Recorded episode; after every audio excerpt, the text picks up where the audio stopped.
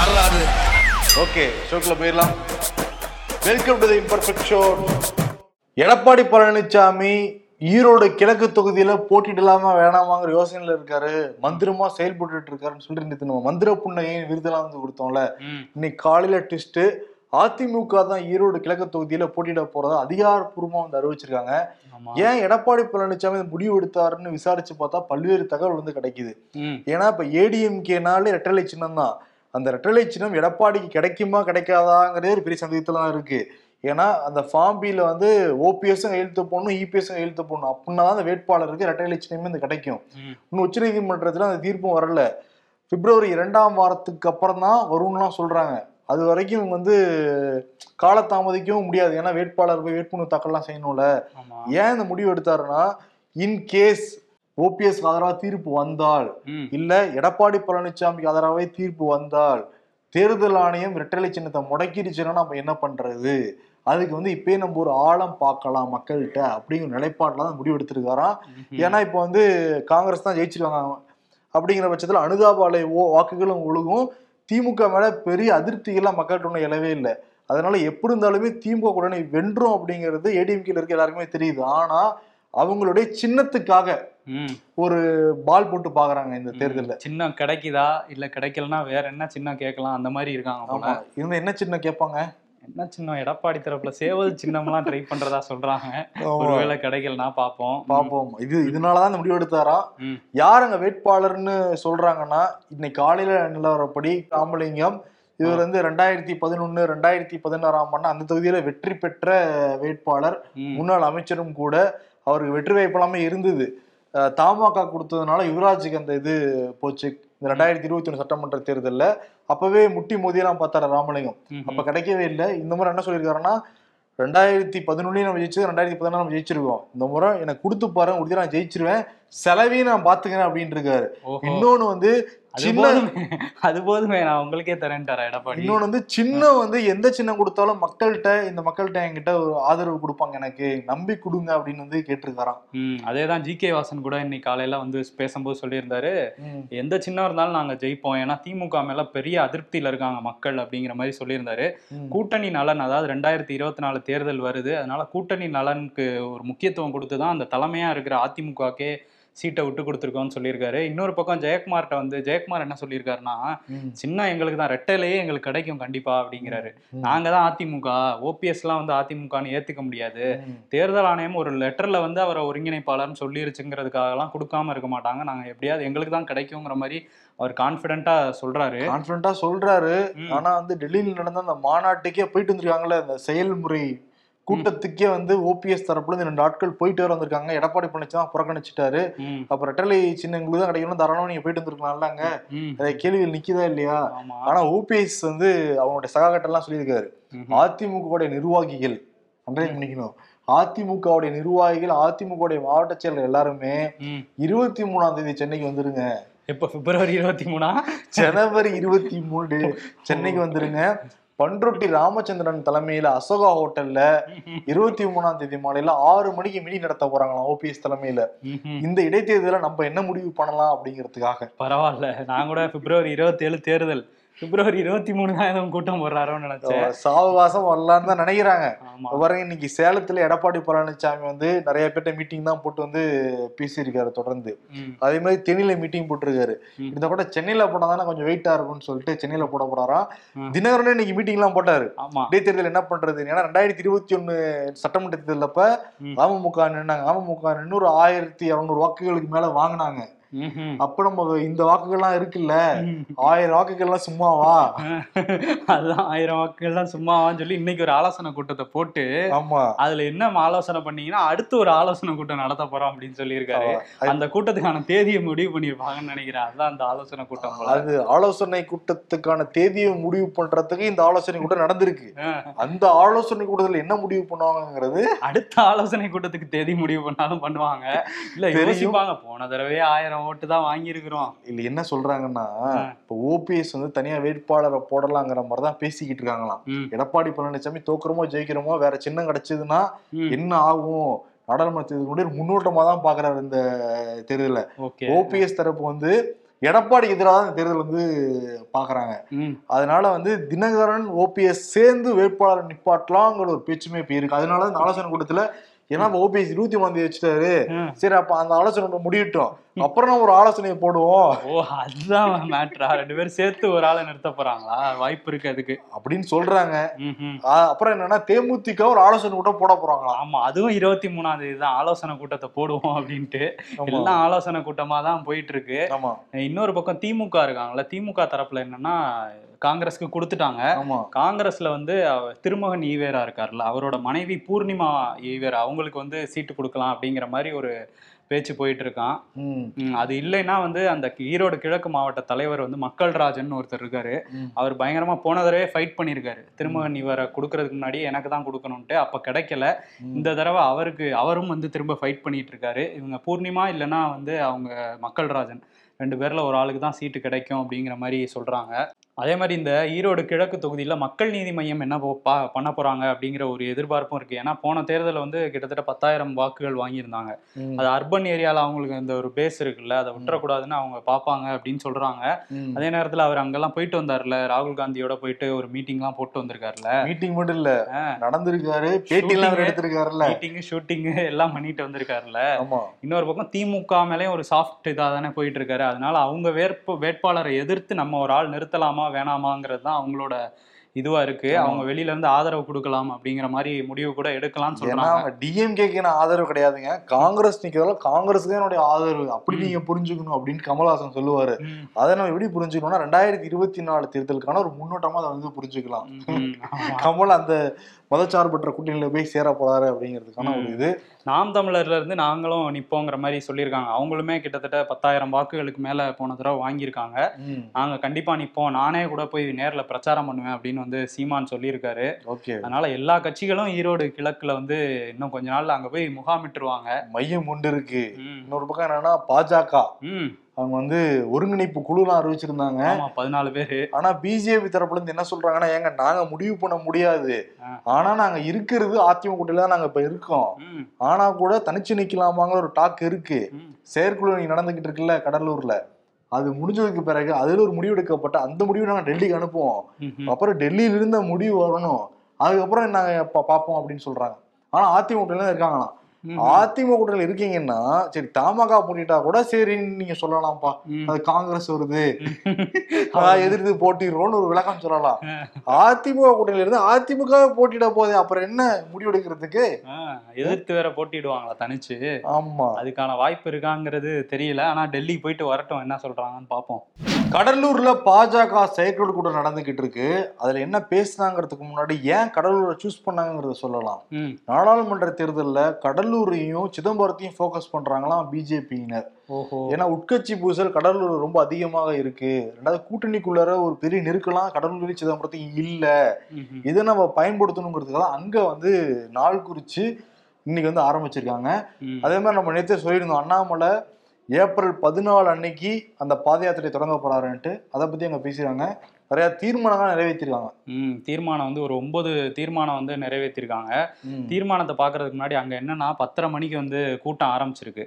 ஒரு பதினொன்னு பத்துக்கு வந்து முக்கியமான தலைவரா இருக்கிற நமிதா வந்து வந்திருக்கிறாங்க. அவங்க முக்கிய பொறுப்புல இருக்கிறாங்க பிஜேபியில என்ன பொறுப்புன்னு அவங்கள்ட்ட தான் கேட்கணும் நம்ம. அந்த. பொறுப்புல இருக்கிறவங்க வந்திருக்காங்க. வந்தோடனே என்ன பண்ணிருக்காங்க அங்க கூட்டத்துல இருந்த பாதி பேர் எந்திரிச்சு போய் அவங்களோட செல்ஃபி எடுத்திருக்காங்க. ஹாய் மச்சான்ஸ் அப்படின்னு இருப்பாங்க. இவங்க எல்லாரும் செல்ஃபி எடுத்தோன்னே அண்ணாமலை பார்த்துருப்பாரு. நான் வந்தேன் ஒரு பையன் செல்ஃபி எடுக்கல. எல்லாரும் போய் அங்க எடுத்துட்டு இருக்கீங்களே. அப்படின்னு சொல்லி பார்த்திருக்காங்க. நமிதா. அதுக்கப்புறம் ஒரு சலசலப்பு ஏற்பட்டிருக்கு. அங்க பேசிட்டு இருந்திருக்கிறாங்க கூட்டத்துல. இவங்க வந்தோடனே ஒரு சலசலப்பு ஏற்பட்டிருக்கு. அப்புறம் சும்மாவா? அதுதான் எல்லாரும் போயிட்டாங்க. பாதி பேர் அங்க அங்க எந்திரிச்சு போயிட்டாங்க. அப்புறம் திரும்ப வந்து எல்லாரும் செட்டில் ஆனதுக்கு அப்புறம். அந்த கூட்டம் நடந்திருக்கு. அதுல ஒன்பது தீர்மானம் வந்து நிறைவேற்றி இருக்கிறாங்க ஆமா. அதுல முக்கியமான தீர்மானம் என்னன்னா ஸ்டாலின் வந்து அந்த ஆளுநருக்கு எதிரா வந்து நடந்துட்டாரு சட்டமன்றத்துல. அவர் மன்னிப்பு கேட்கணும் அப்படின்னு சொல்லி ஒரு தீர்மானம். நிறைவேற்றிருக்காங்க. ஒருமையில வேற பேசியிருக்காரு வெளியில வந்து ஆளுநரை பத்தி. அதனால மன்னிப்பு கேட்டே ஆகணும் அப்படிங்கிற மாதிரி ஒரு தீர்மானம். அப்புறம் நட்டாவுக்கு பாராட்டி ஒரு தீர்மானம் அவர் இந்த பதவி நீட்டிச்சிருக்காங்கல்ல அது. மோடிக்கு பாராட்டி தீர்மானம். ஏன்னா ஜி டுவெண்ட்டி மாட நடத்துறாருங்கிறதுக்காக. எல்லாத்துக்கும் ஒரு தீர்மானத்தை போட்டுட்டு இன்னொரு விஷயம் ஒண்ணு பண்ணியிருக்காங்க. பொங்கல்ல வந்து எல்லா வருஷமும் கரும்பு கொடுப்பாங்க. இந்த வருஷம் கொடுக்கல. அதை கண்டிச்சு ஒரு தீர்மானம். கொடுத்துட்டாங்களேப்பா. கொடுத்துட்டாங்க. இருந்தாலும் கண்டிப்போம் அப்படின்ட்டு. அதுவும் வந்து என்ன சொல்லியிருக்காங்கன்னா அந்த தீர்மானத்துல. பாஜக வந்து இந்த போராட்டம் நடத்தினதுக்கு அப்புறம் தான் கரும்பு கொடுத்தாங்களாம்.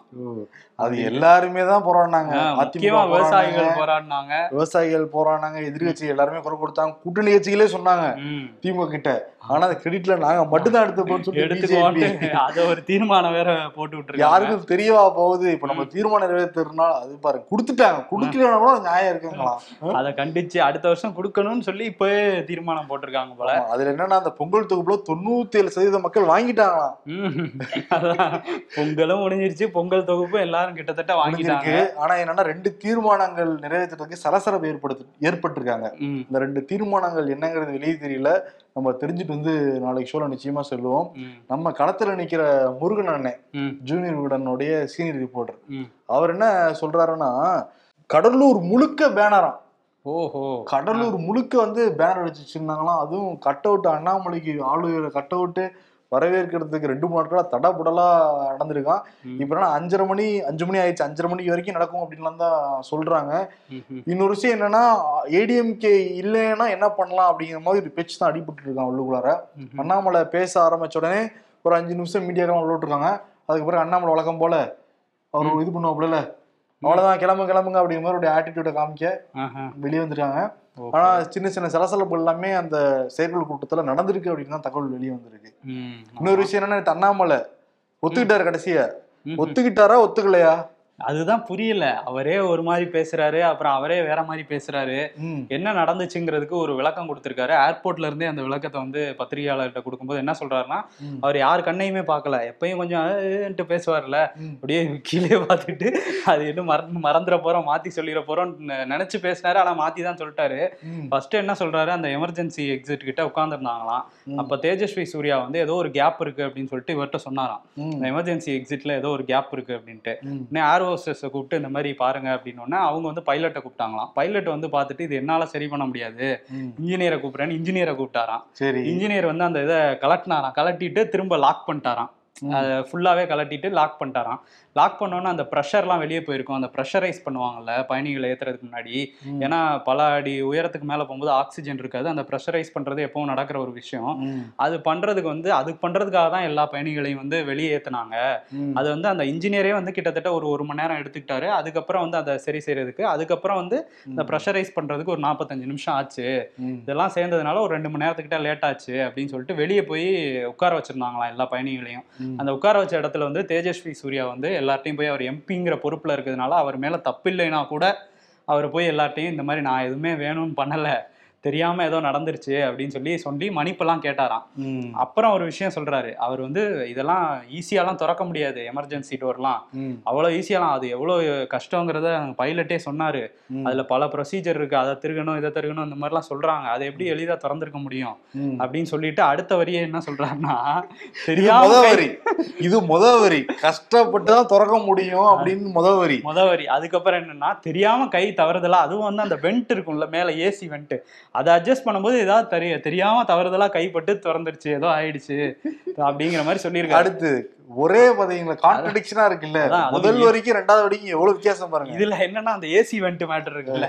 அவரே சொல்றாரு தேஜஸ்வி சூர்யா வந்து ஏசி வெண்ட்டை வந்து திறக்க பார்த்தாரு. அதை அட்ஜஸ்ட் பண்ணாரு. அதை அட்ஜஸ்ட் பண்ணாலாம் வந்து எமர்ஜென்சி டோர் திறக்காதுன்னு அவரே பைலட் கிட்ட சொன்னாரு. அப்படி என்னங்க? ஒண்ணுமே புரியல. முரணாதான் எல்லாமே சொல்லிட்டு இல்ல இப்ப யாருமே முன்ன பின்ன பிளைட்ல போகவே நினைச்சிட்டு இருக்காரு அண்ணாமலை. திமுக தரப்புல இருந்து என்ன சொல்றாங்கன்னா.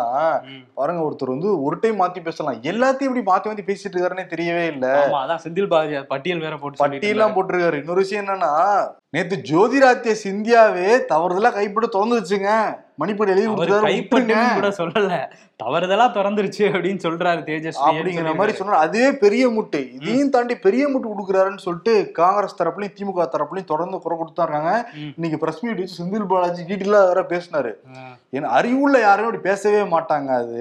பச்சை பொய் சொல்றாரு அப்படின்னு ஆமா. ஒரு மாநில கட்சி ஒரு தலைவரா அவர் பேசுறாரா பாருங்க. இப்படியா பேசுவாரு. ஒரு மாநில தலைவர்னா அவரு ஒரு பக்கம் இந்த பேசி ரெண்டு பசங்களும் தான் போராடி தொடர்ந்துருக்காங்க. அதை மறைக்கிறது இதெல்லாம் பேசுறாங்க. ஊர்லலாம் சொல்லுவாங்க வருவன். கிளவி நடந்து போக சுவர் கீழே விழுந்துச்சான் அந்த மாதிரி தான் இருக்கு. அந்த மாதிரி வந்து கை இவங்க மேல தூக்குனாங்களா? ஏசி வந்துட்டு சரி பண்ணும்போது தவறுதலா பட்டு திறந்துருச்சு. அவரே சொல்றாரு திறக்க முடியாதுன்னு. அது எப்படி தவறுதலா பட்டா ஆக்சுவலி இண்டிகோ நிறுவனம் வந்து விளக்கம் கொடுக்கணும் அதுக்குன்னு தான் இவங்க எல்லாம் சொல்றாங்க சமூக. வலைத்தளத்துல. திமுக காங்கிரஸ் எல்லாம் சொல்றாங்க. என்ன சொல்றாங்கன்னா. அப்ப இண்டிகோ ஃபிளைட்டோட ஓட்டையா வச்சிருந்தாங்களா? அவ்வளவு பயணிகள் போறது. ஆக்சுவலி என்னன்னா இதுக்கு இதெல்லாம் விட்டுருங்க. எல்லா ஃப்ளைட்டுமே கிளம்புறதுக்கு முன்னாடி திஸ் ஃபிளைட் இஸ் ஏர் ஒர்த்திங்கிற சர்டிபிகேட்டை வாங்கினதுக்கு பிறகுதான் அவங்க டேக் ஆஃபே ஆக முடியும். அப்பதான் பயணிகளே உள்ள ஏத்துவாங்க. டேக் ஆஃப் ஆகிறது விடுங்க. பயணிகள் அதுக்கப்புறம் உள்ள ஏத்துவாங்க. அஹ் சின்ன போல்ட் நட்ல இருந்து எல்லாத்தையும் பார்ப்பாங்க. அப்ப இதை பார்க்காம விட்டுட்டாங்களா? இண்டிகோ விமானங்கிறதா கேள்வி இருக்கு. அதான் ஏர் ஒர்த்தி சர்டிபிகேட் வாங்கினதுக்கு அப்புறம் தானே எல்லாம் ஏறி இருப்பாங்க. ம். இன்னொன்னு இது தெரியாம கைப்பட்டு திறக்கிறதுக்கு என்ன வீட்டு கதவா? அப்படியே லைட்டா இடிச்சு ஒன்று திறக்கிறதுக்கு. வீட்டுக்கு அதை விட இப்படி திறக்குமா? புஷ் பண்ணி தான் திறக்க முடியும் இல்ல புல் பண்ணி தான் இழுக்க முடியும்? ஆமா. ஆனா இவர் சொல்றது நம்புற மாதிரியாக இருக்குதெல்லாம் நம்பினா தான் சோறு அப்படிங்கிறாங்க.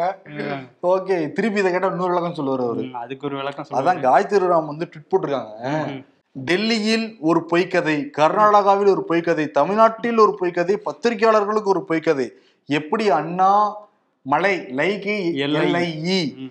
தமிழ்நாட்டு மக்களை உங்களை பார்த்து கொண்டிருக்கிறார்கள் அண்ணா மலை. லை. பேர்லயே ஒருவேளை லை லைன்னு முடியறனால லையாவே போயிட்டு இருக்கோம் ஆமா இது வந்து இந்த அண்ணாமலை லை வந்து முன்னாடில இருந்தே திமுகல இருந்து போட்டுட்டு இருக்காங்க இப்ப இவங்களும் போட்டுட்டு இருக்காங்க. ஆமா. டெல்லியில பெண்களுக்கு பாதுகாப்பு இல்லைன்னு தொடர்ந்து சொல்லிக்கிட்டு இருக்காங்க. அண்மையில பாருங்க புத்தாண்டு அன்னைக்கு ஒரு பெண் வந்து கார்ல பதிமூணு கிலோமீட்டர் இழுத்து செல்லப்பட்டு மரணம் அடைஞ்சாங்க. அந்த சர்ச்சை ஓயவே இல்லை. இப்ப என்னன்னா டெல்லியுடைய மகளிர் ஆணைய தலைவி. சுவாதி மாலிலால். அவங்க வந்து எய்ம்ஸ் மருத்துவமனை பக்கத்துல நைட்டு மூணு மணிக்கு பெண்கள் பாதுகாப்பு எப்படி இருக்குன்னு சொல்லிட்டு ஆய்வு செஞ்சுட்டு நடைபயணம் போயிருக்காங்க. அப்ப கார்ல வந்த ஒருத்தர் வந்து ரொம்ப குடிச்சிட்டு கலாட்டா பண்ணிட்டு அவங்க கையை வந்து கார் கதவுக்குள்ள வச்சு இழுத்துட்டு போயிருக்காரு பதினஞ்சு மீட்டர் ம். இப்போ அவங்க வந்து போலீஸ் கம்ப்ளைண்ட் கொடுத்து ஹரிஸுங்கிற நபரை வந்து கைது பண்ணிருக்காங்க. அவங்க என்ன சொல்றாங்கன்னா பாருங்க நான் வந்து மாநில தலைவி ம், ம். மகளிர் அணி தலைவி எனக்கே இங்க பாதுகாப்பு கிடையாது அப்படிங்கிறாங்க. இப்போ டெல்லி கவர்மெண்ட் எடுத்துக்கிச்சு. அரவிந்த் கெஜ்ரிவாலும் பாருங்க எங்கிட்ட கொடுத்தா நல்லா வந்து பண்ணுவோம் சட்ட ஒழுங்குலாம் கரெக்டாக வச்சுப்போம்.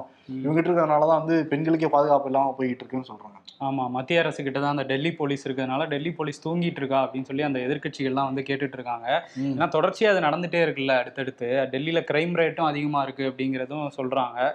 ஏதாவது அவங்க பண்ணணும். இதுக்கு தனியா ஒரு இதை எடுத்து தான் பண்ணணும். இது மத்திய அரசே அங்கே தான் ரன் ஆகிக்கிட்டு இருக்கு. அவங்க கண்ட்ரோல தான் இருக்கு அந்த போலீஸுமே. பயம் இல்லைன்னு தான் அர்த்தம் குண்டர்களுக்கு அதான் அங்க இருக்கவங்களாம் அந்த விஐபி எஸ்காட்டு அந்த இதுக்கெல்லாம் போயிடுறதுனால. இதுக்கு முக்கியத்துவமே கொடுக்க மாட்டேங்கிறாங்க போல ஆமா இன்னொரு விஷயம் என்னன்னா பிரதமர் மோடி வேற மகாராஷ்டிராலாம் போயிருக்காரு பாத்தீங்களா ஆமா போனது மட்டும் இல்லாம. இந்த ஜோடி உங்களுக்கு வேணுங்கிறத சொ செய்வாங்க அப்படின்னு சொல்லி ஏக்நாத் ஷிண்டேவையும். தேவேந்திர ஃபட்னாவிஸையும் ரெண்டு சைடும் உட்கார வச்சுட்டு சொல்லியிருக்காரு. ஆனா வந்து ஏக்நாத் ஷிண்டே தான் சிஎம் அங்க. ஆனா வந்து அவர் தேவேந்திர ஃபட்னாவிஸை கேட்டுட்டு தான் எல்லாம் பண்ண வேண்டியது இருக்கு போல. அவர் துணை முதல்வரை கேட்டுட்டு. ஆமா. அங்க இன்னொரு விஷயமும் பேசியிருக்காரு. பிஜேபிக்கு வந்து வளர்ச்சி தான் முக்கியம். வாக்கு வங்கி முக்கியம் கிடையாது அப்படின்னு சொல்லியிருக்காரு. ஆமா. அப்புறம் எதுக்கு அவ்வளவு மீட்டிங் போடுறீங்க? கர்நாடகாவில் ஒரு மீட்டிங்கு டெல்லியில போன வாரம் மூணு நாள் மீட்டிங்கு ம். இவ்வளவு மீட்டிங் எதுக்கு போடுறீங்க? எல்லா- தேர்தல் நடக்கிற எல்லா இடத்துலயும் மீட்டிங் ஆமா இன்னும் நாடாளுமன்ற தேர்தலில் வழக்கத்தோட அதிகமா ஜெயிக்கணும் தான் மீட்டிங் போடுறாரு. ஆனா பேசுறது ஃபுல்லா போறேனே வாக்கு வங்கி முக்கியம் கிடையாதான் ஆனா வளர்ச்சின்னு சொல்லியிருக்காரு. நாட்டுக்கான வளர்ச்சியா இல்ல கட்சிக்கான வளர்ச்சியா? பொதுவா சொல்லியிருக்காரு. பொதுவா பத்தொன்பதா சொல்லி புரிஞ்சுக்கணும். ம். ஆனா இதே மாதிரி தான் மோடி உட்காந்து. சில ஆண்டுகளுக்கு முன்னாடி ஓபிசிபிஎஸ் ரைட் ஹேண்ட் லெஃப்ட் ஹேண்ட் வச்சுக்கிட்டு. இவங்க ரெண்டு பேரும் நல்லது செய்வாங்கன்னாங்க. நல்லா நல்லா செஞ்சுக்கிட்டு இருக்காங்க. கட்சிக்கே நல்லது செஞ்சுட்டாங்க ரெண்டு பேரும். இப்ப ஏக்நாத் சிண்டே சொல்லியிருக்காரு. பார்ப்போம்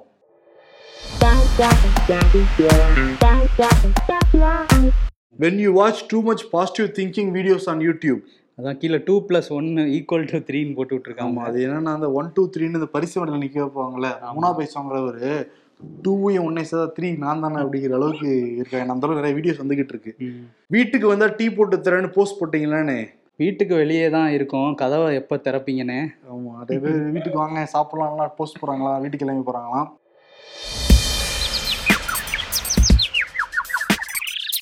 நான் விளையாட்டா தமிழகம்னு சொன்னதை நீங்க அப்படியே நம்பிட்டீங்க. ஐயோ ஐயோ இதெல்லாம் சும்மா லுலுலு ஆய்க்கி குடும்பம் அமைதியா போகணும்னா? புருஷன் பொண்டாட்டியில யாருன்னா ஒருத்தராவது மிக்சர் சாப்பிடணும். இதோ வந்துட்டேன் யாருக்கு விருது கொடுக்கலாம்? விருது யாருக்கு? அதிமுகல ஒரு ஒரு சைடு போட்டி போடுறேன்னு நாங்க நேத்தே கொடுத்துட்டோம். ஆமா. ஆ. ஆனா அண்ணாமலை கொடுத்துருவோம் வித்தியாசமா சொல்லியிருக்காருல்ல. வித்தியாசமா உருட்டி இருக்காரு இதெல்லாம் தான் ஆகாச புழுகுன்னு சொல்லிட்டு காங்கிரஸ் தரப்புல இருந்து சொல்றாங்க. அண்ட புழுகு ஆகாச புழுகு அதுவும் ஆகாசத்துல அந்த பிளைட்ல போகும்போதே சொல்லியிருக்காரு. பிளைட்ல நடந்ததை வச்சு. அதனால அவங்க சொல்றதெல்லாம் நம்ம விருதா கொடுக்க முடியாதுப்பா. காங்கிரஸ் கட்சியான திமுக சொல்றதெல்லாம் விருதா கொடுக்க முடியாது. நம்மளாவே ஒண்ணு கொடுத்துருவோம். அதனால அவங்க வந்து ஆடு திருடு போகல கதவு திறக்கல அப்படின்னு தான் சொல்லியிருக்காரு. அதனால ஆடு திருடு போகல. கனவுதான் கண்டேன் அப்படிங்கிற மாதிரியா? இது வந்து படத்தோட டைலாக் தான். யாராவது டீகோட் பண்ணி புரிஞ்சுக்கிட்டீங்கன்னா கம்பெனி பொறுப்பாகாது. இப்பயே டிஸ்கிளைம் பண்ணாங்க போட்டுடுறோம். ஆமா இது வடிவேல் டைலாக் அதை நாங்க விருதா கொடுத்துருக்கோம் அவ்வளவுதான். அண்ணாமலைக்கு ஆடு திருடு போகல கதவை நாங்க திறக்கல. அதுக்கான வேற ஒரு வார்த்தை தான் அது. கதவுக்கு பதிலா ஆடு மேட்ச் ஆகுது. மேட்ச் ஆகுதுல்ல மேட்ச் மேட்ச் ஆகுதா? நல்லா கரெக்டா இருக்கு ஓகே நன்றி வணக்கம். நன்றி.